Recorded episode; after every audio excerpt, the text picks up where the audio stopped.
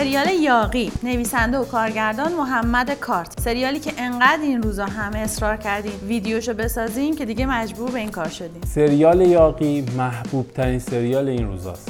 اما خوبی و بدی هیچ ربطی به محبوبیت نداره. به نظر ما یک اثر خوب یک اثر هنرمندانه است. یک اثری که روایت خلاقانه ای داشته باشه که اصلا یاقی اینطور نیست. کلا فیلمنامه هیچ محور اصلی نداره. با یه داستان عشق و عاشقی تینیجری شروع شد. بعد دغدغه شناسنامه گرفتن جاوید نشون داد. بعد فکر کردیم در مورد کشتیگیر شدن حالا یه آدمی از محله پایین. بعد میایم می‌بینیم تبدیل به یه داستان گانگستری میشه. حالا من موندم چه جوری این دوباره می‌تونه بره با این بهمن خان و این سیستمی که الان مطمئن دیگه پر از فساده کار کنه. می‌دونی می‌خوام چی بگم؟ یعنی که قصه یه داستان منسجم نداره. خیلی از این شاخه به اون شاخه میپره. ما هدف این سریال رو نمی‌فهمیم. شما نمی‌تونین خلاصه داستان این سریال رو تو دو خط بیان کنیم و کلا این همه داستان های فرعی نمی‌دونم چه جایگاهی در روند سریال داره. دل تنگم. بشنو قصه میگو. من واقعا هی می‌خوام نکات مثبت رو بگم ولی خیلی نکات منفی تو ذهنم میاد. مثلا دیالوگا همه شعاری و بولد هستن. بازی بازیگرا خیلی اقراق شده است. همه داد می‌زنن گریه می‌کنن. این چیزا دیگه از مود افتاده. خب قطعا بازی علی شده ما خیلی جذابه. خیلی اون حس یه بچه بیهویت پایین شهری رو خوب درآورده. ولی از طرفی از اونورم میشه به تناز تبا تبای اشاره کرد که با دیفالت تو همه فیلم ها یه جور بازی می‌کنه. یعنی اینجا هم بازی شبیه فیلم هیس دخترها فریاد نمی‌زنن بود. هر موقع که عصبانی میشه استرس می‌گیره فقط میلرزه. کلا احساس می‌کنم همه کاراکترها تو این سریال یه نوع تیپ هستن. طلا مطلعی که اصلا اسمش کلا کلیشه‌ایه. جاویدی که از محله پایین شهره و خودش و دوستای محله لیان شامپوش همشون واقعا یه تیپ هستن. چیزی که ما همیشه تو سریالا و فیلم ها تکرار شونده دیدیم. استیقلکی که کاملا تیپیکال هست و خود امیر جعفری تو اکثر سریالاشه. کلا محمد کارت سلیقه ایرانیا رو من فکر خوب می‌شناسه. و میاد طبق اون سلیقه یک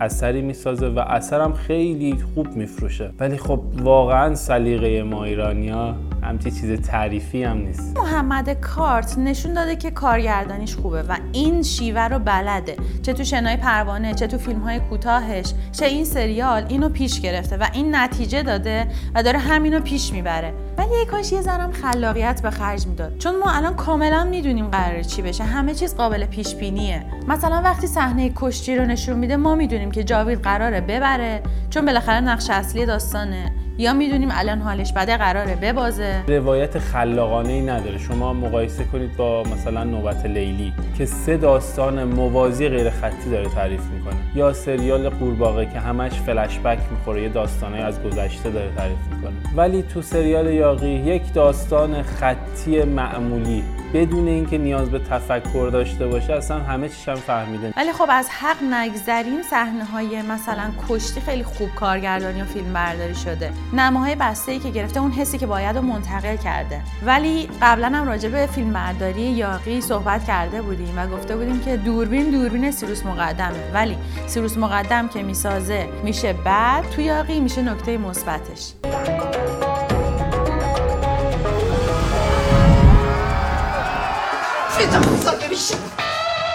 سرتون انداز پایین. حالا هم چون فیلم نامه ای نیست که خیلی اتفاقات زیاد باشه توش و باد زمان سریال منطبق باشه اصطلاحا میان لغمه رو دور سرشون میچرخونن که کش پیدا کنه یعنی یه قسمت رو بتونن با یه اتفاق ساده پر کنن. مثلا به ذهن همه می‌رسید موقعی که از جاوید خواسته شد که اسید بریزه رو صورت طلا خب طلا چند روز صورتش رو ببنده. حالا مثلا چند قسمت سر این صرف شد. اگه بخوام یه ذره با detail تر بگم امروز قسمت 13 هم دیدیم و اونجایی که یاغی رفت تو رودخونه دنبال کیف گشت.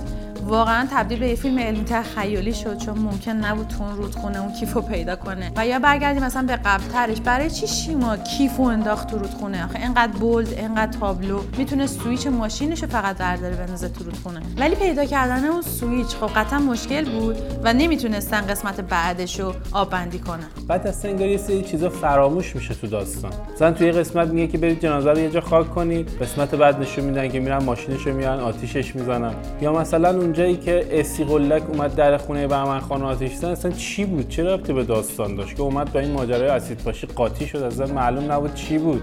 کلا واسه تک تک سکانس ها میشه یه نکته نقض منطقی آورد. بعد اتفاقات خارق العاده خیلی توی سریال داره میفته مثلا پیدا کردن اون کیف توی رودخونه.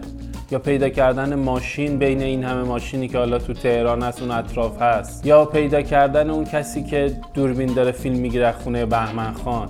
یعنی شما نگاه کنید یک داستانی که فضای رئالی داره اتفاقات خارق العاده از مثلا نوبت لیلی که کلا یه داستان ماورایی داره بیشتره. به نظر من مثبت ترین نکته یاقی موسیقیشه داده افشار و به همه صحنه های جون اضافه داده. نکته جالبی که قبلا هم اشاره کردیم بهش و دوست داشتم اینجا تو ویدیو هم بگیم اینه که تو یه بخشی از سریال یاقی موسیقی نوبت لیلی رو میشنویم که اون هم کار بامداد افشاره و با صحبتی که با خود بامداد افشار داشتیم به این نتیجه رسیدیم که این یه نوع به جا گذاشتن ردیفای هنرمند تو همه آثارشه. چون اگه دقت کنی یه تم کلی رو حتی تو سریال قورباغه فیلم بیرویا اینجا نوبت لیلی داشته. و این خیلی حرکت هوشمندانه و جالبیه. سریال یاغی از این جهت محبوبه که مثل یک فیلم هندی میمونه. مردم سرزمین ما هم که عاشق فیلم هندی. یعنی سرشار از افراط توی همه چیز. تو بیان احساسات توی از خودگذشتگی توی آب بستن به داستان. البته جذابیت اصلیش به نظرم این داستانه که یه نفر بیاد و دستمون رو بگیره و از فرش به عرش برسونه. دوباره یه نکته مثبتی که میشه گفت و در کنارش همین نکته مثبت ممکنه منفی باشه نماهای slow motion ه که slow motion توی مثلا صحنه های کشتی گرفتن خیلی خوب در اومده. ولی قسمت نمی‌دونم چندم بود که جاوید و ابرا داشتن فرار می‌کردن از دست داییاشون. کاملا ما یک موزیک ویدیو دیدیم. یعنی یک قسمت کامل شد یک موزیک ویدیو. اگه قرار موزیک ویدیو ببینیم سریال چیه پس؟ از هر فرصتی برای آب بستن و طولانی تر کردن هر قسمت استفاده کردن. مثلا اونجایی که رضا صادقی برمیدارن میرن یه دونه آهنگ کامل اجرا می‌کنه توی قسمت. و شما می‌خواید نشون بدید که این می‌خواد با این گروه کار کنه. لازم نیست که حالا مثلا این همه نشون بدیم مثلا 5 دقیقه 6 دقیقه. صرف همین شه که یه آهنگ بیاد خونده شه. قسمت اگه اشتباه نکنم دوازدهم بود که کل قسمت توی ماشین بودن و اصلا نفهمیدیم چی شد. انگار اون قسمت فقط در ستایش بازی نیکی کریمی گرفته شده بود و انگار محمد کارت خواسته بود یه ادای دینی به نیکی کریمی کنه. تا هر کاری دلش می‌خواد بکنه و ما هم بگیم به به عجب هنرنمایی کرد نیکی کریمی. ولی واقعیت اینه که وقت مخاطب بدترین شکل ممکن گرفته شد چون هیچ اتفاقی نیفتاد تو اون قسمت. باز یه نکته مثبتی که میشه بهش اشاره کرد اینه که حالا شنیدیم که بعد از دیدن سریال یاقی خیلی از نوجوانا به کشتی روی آوردن که خب اینم نشونه پرمخاطب بودن سریال. این سریال یک سریال عامه پسنده و از اونجایی که ما خودمونم عامه هستیم سریال ادامه میدیم و دوستش هم داریم. ولی اصلا هنرمندانه نیست.